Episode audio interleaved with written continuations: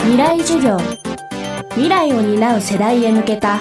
ラジオの中の公開講義。今週の講師はピア共同創業者の林和夫です。未来授業。今週はピアが切り開いたエンタメ情報産業というイノベーション。というテーマでお送りします。時として私たちの人生を変えるほどの影響を与えるさまざまなエンターテインメントその情報を届け続けてきたピアは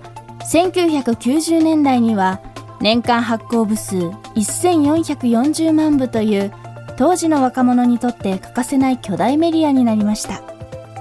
一方で新たな情報の種になる部分を育てるという活動も創刊から間もない1977年から続けています。未来授業4時間目。テーマはピアフィルムフェスティバルにかけた思い。まずはピアを作っていく中で気づいたこと伺いました。あの時代の特性というか、つまりその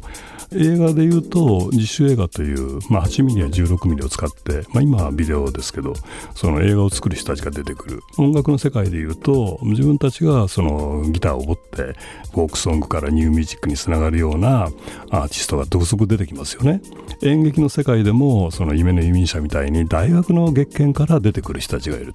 つまりこういうことを見てるともはやその表現の世界っていうのはある表現されたものが一一方的にそのワンウェイで受け手である観客に届けられるんではなくてある時その観客は自分で映画を撮ると今度は自分が送り手になって今度は自分の映画を人に見てもらうために映画を発信する。それってすごく 2way である時遅れ手である人が急に受け手になったりするってことを痛感してたんですね。例えば学園祭のやってる学生さんっていうのは普段は映画見に行ったり演劇を見に行ったりしてるんでしょうけど学園祭の主催をする立場になると今度は全く逆になって自分たちが学園祭というイベントを発信する以外になるんでその送り手と受け手っていうのは自由にこう行ったり来たりするんだってことをピアの情報の編集を通じて気がついてたんですね。ですから常にその送り手と受け手っていうのはそういう具合にその流動性のあるものなんだと。いう具合に考えるところからこう発想していくと次のヒントが出てくるというかつまりその映画を撮る人たちがたくさんいるわけでこの人たちは映画ファンである時は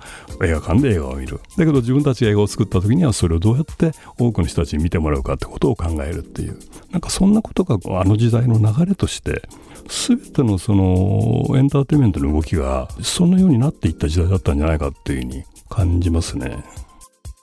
そんな新たな送り手をバックアップしているのが1977年にその前身がスタートしたピアフィルムフェスティバルです。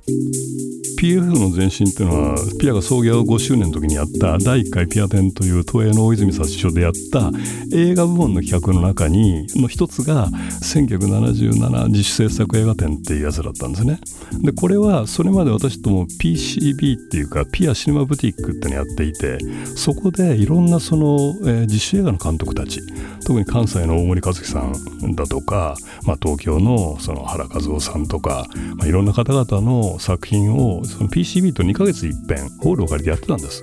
でそれをやってる時に気が付いたのは関西大森和樹さんっていう監督がいるってことだとすると日本全国探せば自分たちで映画を作って将来映画監督になりたいと思ってる若い人たちいっぱいいるんじゃないかと。一回それ公募してみようよと。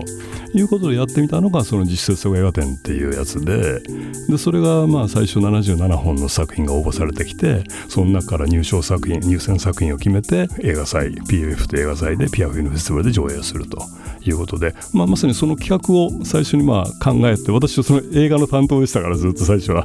考えたっていうのが発端でした。自分が映画監督になる夢というのはずっと追い続けてきたんですけどもとりあえず映画監督になる夢は置いといてピアに専念していこうっていう具合にまあその流れを変えていったんですがだったらそこで今度はピアで仕事を始めてる中から自分で映画を作るわけじゃないけどもだんだんその日本映画が映画会社が映画を作らなくなってきた時代の中でこれからの日本映画って誰が担うんだろうと。これひょっとしたらそのアマチュアで映画を撮ってる人たちが次の日本映画を担っていくんじゃないかってことを思った時から自分がやるべきことは自分で映画を作るんじゃなくてその人たちを発掘して育てることなんじゃないかっていう具合に気が付いたというので、まあ、ずっと続けてきたっていう経緯がありました。PFF の中で言うと初期の頃っていうのはあの手塚誠さんとかですねあの犬堂一心さんとか黒沢清さんとか松岡譲二さんとかもすごい今の日本映画のもう中枢をなす人たちっていうのは PFF の出身の方が結構いらっしゃるんですね。おいがみなお子さんも面白い実写映画を彼女撮ってその実写映画が入賞したのがきっかけでバーバー吉野という。で私たちその監督を発掘する次のステップとして育成するための方式として PFF スカラシップという制度を作ってましてこれ上限3000万円の資金を提供してその監督に、まあ、いわゆるその長編映画を1本撮ってもらうということをずっと続けてきてます。それの何作目かで荻上直子さんはバーバー吉野っていうのを撮って、まあ、それがまあ認められてその後かもめ仕事とかいろんなの行くんですけどもそういうことがあったんでそうやって育っていった監督たちっていうのが、まあ、その後も石井優也監督だとか、まあ、リー・サンイル監督だとか本当にそのスカラシップからも出ていった人たちがいましたしそんな形でこう今に至ってるというでまさにこれ今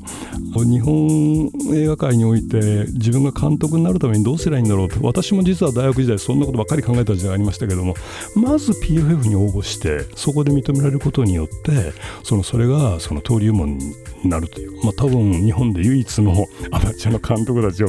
こう組み上げる登竜門が PFF なんじゃないかなというふうに、まあ、今でも思っていますけどもそういう役割を果たしてくれたっていうのはすごくやっぱり自分にとってみてもライフワークだっていう具合に言えるほどの活動だったと思います。日本映画に新たな息吹を注ぎ込む監督を生み出しているピアフィルムフェスティバル。第44回となる今年は9月10日土曜日から9月25日日曜日まで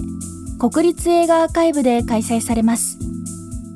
未来授業、今週の講師はピア共同創業者の林和夫さん。今日のテーマはピアフィルムフェスティバルにかけた思いでした。